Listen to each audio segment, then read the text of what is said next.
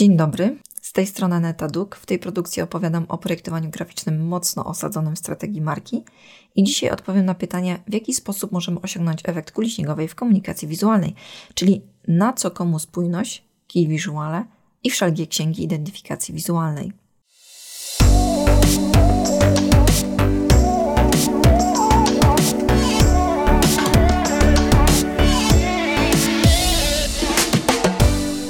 Firma funkcjonując na rynku chce być coraz bardziej znana. Stara się więc czerpać ze swoich dotychczasowych osiągnięć i na ich fundamentach budować kolejne, większe, wykorzystując zgromadzony kapitał do inwestycji w rozwój. I o tym, co do zasady wie większość firm, zbierają opinie, referencje, dołączają do ofert.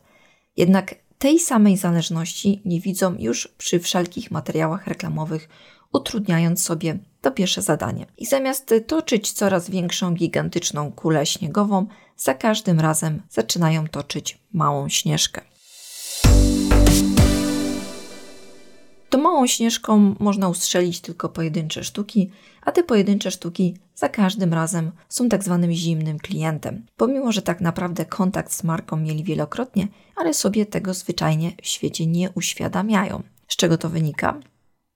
Żeby to dobrze zrozumieć, chciałabym skupić się na tym wycinku budowania marki, który zaczyna się od momentu stosowania w komunikacji elementów wizualnych, czyli to, co jest w stanie zarejestrować nasze oko. Mówiąc jeszcze prościej, po prostu to, co widzimy. Będą to wszelkie projekty graficzne, animacje, wideo, zdjęcia, tekst pisany, w tym typografia i inne.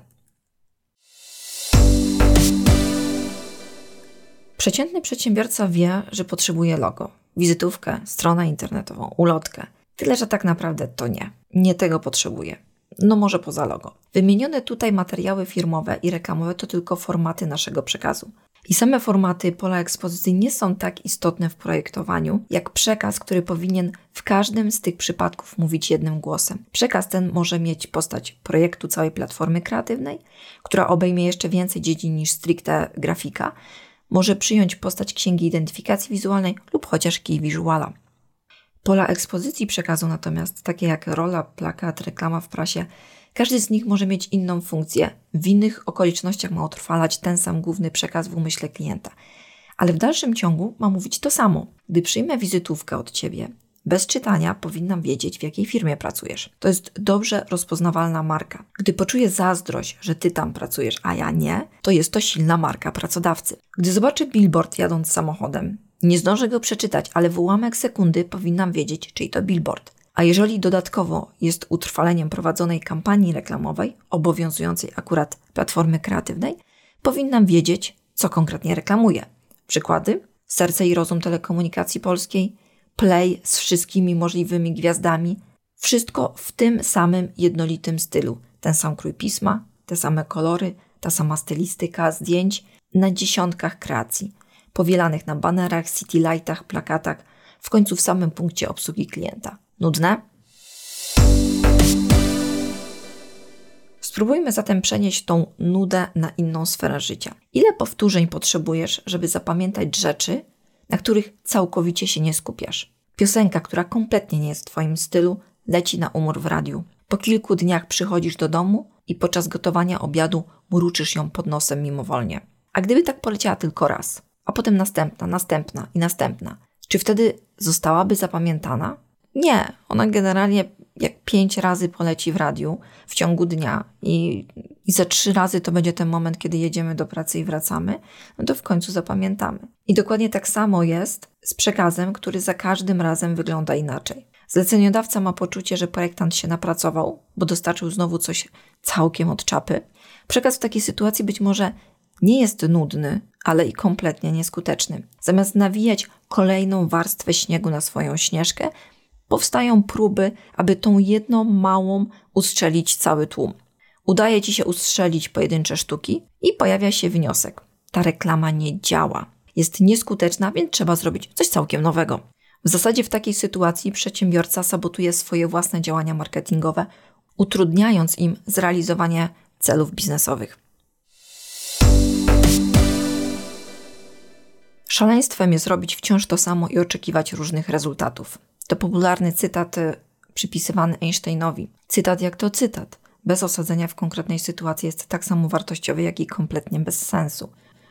Porozmawiajmy o ciągłym powtarzaniu tego samego i treningu fizycznym. Ma on wiele wspólnego z kształtowaniem marki w świadomości grupy docelowej. Nie jestem mm, znawcą sportu, ale przynajmniej na tyle, na ile mi wiadomo, trening fizyczny modyfikuje się w taki sposób, że intensyfikuje się wykonany zakres ćwiczeń lub rozszerza. Nie zmienia się każdego dnia całkowicie zakresu ćwiczeń.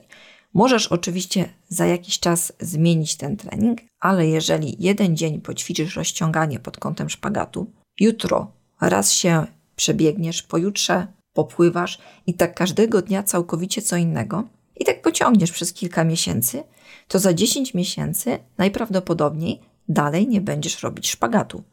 I to jest sedno. Tak w treningu, jak i w marketingu potrzebujemy jednak trochę czasu, żeby było widać efekt, żeby był sens analizować statystyki. I ten czas to nie mam na myśli, że raz wypuścimy jedną ulotkę i poczekamy miesiąc, tylko potrzebujemy tych działań systematycznie i powielać je, tak jak dokładnie jak z treningiem. A tym ten efekt jest większy, im bardziej jesteśmy konsekwentni i spójni. Aha, i większe logo jako element łączący wizualnie wszystkie projekty od czapy to niestety nie wystarczy. Ok, podsumujmy sobie, co wiemy na ten moment. Odbiorca komunikatu potrzebuje powtórzeń. Ma ułamek sekundy uwagi dla przekazu marketingowego. Nie wystarczy zrobić na tyle ciekawy i wiralowy materiał, aby ludziom się podobał. Ludzie muszą jeszcze wiedzieć, kto jest autorem tego przekazu. Inaczej, nawet jeżeli jest fajny, odbiorcy dalej ciężko będzie połączyć kropki, na przykład jak będzie przy sklepowej półce. Dla odbiorcy to będzie pierwsze spotkanie z marką. Po raz dziesiąty poznaje ją pierwszy raz. Lubicie wydawać pieniądze 10 razy na to samo? No właśnie, a propos wielokrotnego wydawania pieniędzy na to samo. Wielokrotne wydawanie pieniędzy na zapoznanie klienta z marką to tylko jeden z momentów, gdy tak marnotrawimy budżet. Otóż porozmawiajmy sobie teraz o kluczach wizualnych, zwanych też z angielskiego key visualami. Key Visual to taki projekt, który jest wizualizacją zaplanowanego przekazu, opracowanej komunikacji marki. E, tak na szybko, co to ta komunikacja? W skrócie, bo to oczywiście jest gruby, osobny temat. Na początku zastanawiamy się, co chcemy powiedzieć, do kogo chcemy to powiedzieć i jak będziemy to mówić. I to, jak będziemy to mówić, to jest właśnie nasz key visual. Może on zawierać ilustrację kluczową, która pojawi się w różnych miejscach. Może zawierać elementy, z których będzie stworzona seria ilustracji, np. bohaterów i określić pewną stylistykę. Może określać kompozycje typograficzne. Generalnie powinien zawierać wszystkie stałe elementy oraz określać styl elementów zmiennych, które pojawią się we wszystkich projektowanych formatach reklamowych, polach ekspozycji. Zysk pracy na key visualach jest nie do przecenienia. Aby to dobrze zilustrować, wykonałam takie schematy, które znajdziecie w notatkach do tego odcinka. Na schematach przedstawiam m.in. szacunkowy stosunek pracy twórczej, koncepcyjnej do pracy technicznej. Gdy key visual nie istnieje, do każdego pola ekspozycji przekazu projektant musi wykonać pracę koncepcyjną. Gdy istnieje key visual lub projektant rozpoczyna swoją pracę od stworzenia key visuala, to ta praca koncepcyjna jest wykonywana raz na potrzeby wszystkich pól ekspozycji. Czasami klient mówi, że to nie ma sensu, bo to nie jest kampania, potrzebujemy tylko tą jedną ulotkę.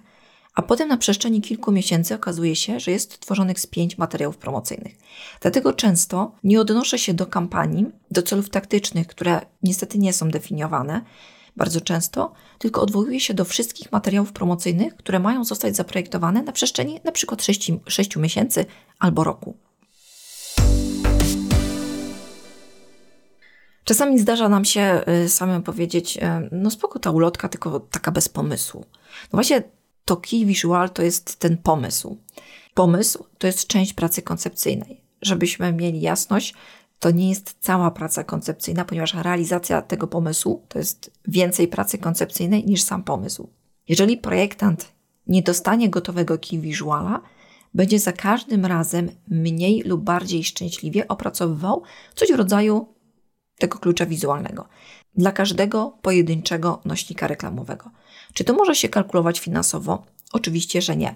Mało tego, że jest drogie, to jeszcze do tego kompletnie nieskuteczne.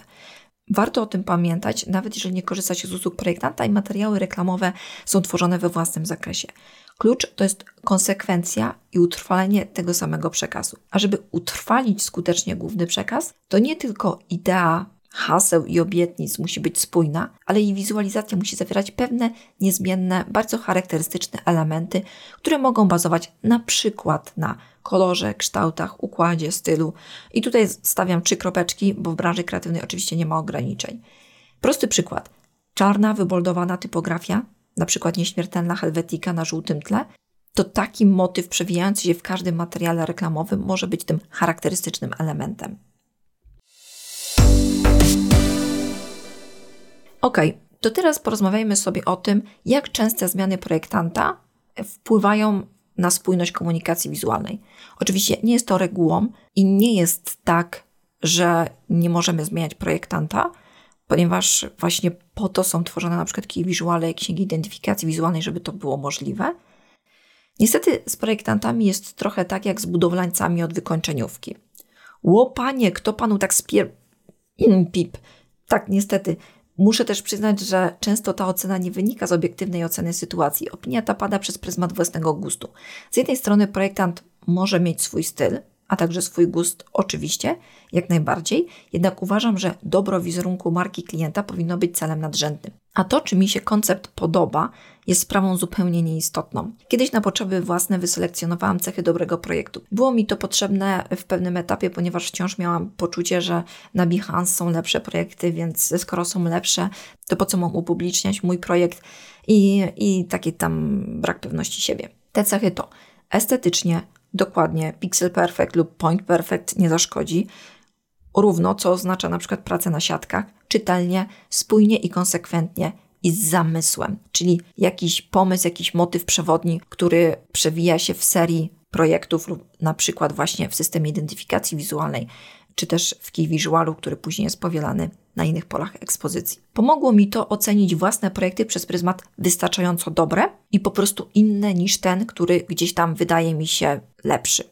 I jeżeli praca innego projektanta spełnia te założenia, zastanawiam się, czy kreacja jest odpowiednia dla grupy docelowej klienta i czy mówi tym samym głosem, co przekaz pisany i werbalny. Jeżeli tak, to projektuję zgodnie z dotychczasowym stylem. Mówimy tutaj zwłaszcza o sytuacji, w której klient chce na przykład tą jedną ulotkę i żeby maksymalnie zrobić to dobrze na tyle, na ile się da z tego punktu startowego, z którego startujemy. I tutaj taka dygresja, dlatego też nie przepadam za pytaniem, czy mi się podoba. To, czy mi się podoba, nie ma takiego dużego znaczenia. A żeby ocenić, czy to jest dobre dla marki i wizerunku klienta, to czasami potrzebuje trochę czasu, researchu i dłuższego zapoznania się z marką, niż spojrzenie na wyrwaną z kontekstu ulotkę. Koniec dygresji, wracamy do tematu. Jeżeli jednak klient nagromadził stos materiałów reklamowych i firmowych i każdy jest od czapy, to czas zaproponować projekt identyfikacji wizualnej i key visuala. Niestety, praktyce spotkałam mnóstwo sytuacji, w której każdy projekt był od czapy. Pomimo, że klient kiedyś zapłacił za księgę identyfikacji wizualnej, w przypadku braków elementów SIV-u projekty nie są uzupełniane z poszanowaniem księgi, tylko projektowane jak bądź. Ok, a co to ta księga znaku z kolei? Księga znaku to definicja, jak korzystać z logo. Jaka jest typografia, jakie są dopuszczalne wersje znaku, w jakich sytuacjach, w jakich zestawieniach kolorystycznych. Na przykład McDonald's ma żółte logo na ciemnozielonym lub czerwonym tle. Żółty, zielony i czerwony to kolory identyfikacji wizualnej. Chociaż teraz coraz mniej czerwone, ale w dalszym ciągu występuje jeszcze na frytkach. Mimo to zielone logo na żółtym tle będzie błędem i utrudni odbiorcy szybkie zidentyfikowanie marki. Księga identyfikacji wizualnej to będzie rozbudowana księga znaku. Księga SIF to może być jeden tom, kilka tomów lub kilka stron. Wszystko zależy od potrzeb danej marki. Ok, mam takie poczucie, że mamy to, że teraz konieczność spójności w projektach graficznych, e, które będziecie robić lub zlecać, będzie dla Was oczywista i nie będzie kojarzyła się z nudą ani z większymi kosztami, a wręcz przeciwnie. Zapraszam Was na mojego Instagrama, znajdziecie mnie pod nazwą Aneta Duk. Na Insta Stories zawsze coś dodatkowego się pojawia. Na timeline są posty, karuzele slajdów z pigułką wiedzy. Wystarczy kilka sekund, żeby zdobyć podstawową wiedzę, która może skutecznie przełożyć się na Wasze zyski. Na dzisiaj to wszystko. Do usłyszenia. Cześć!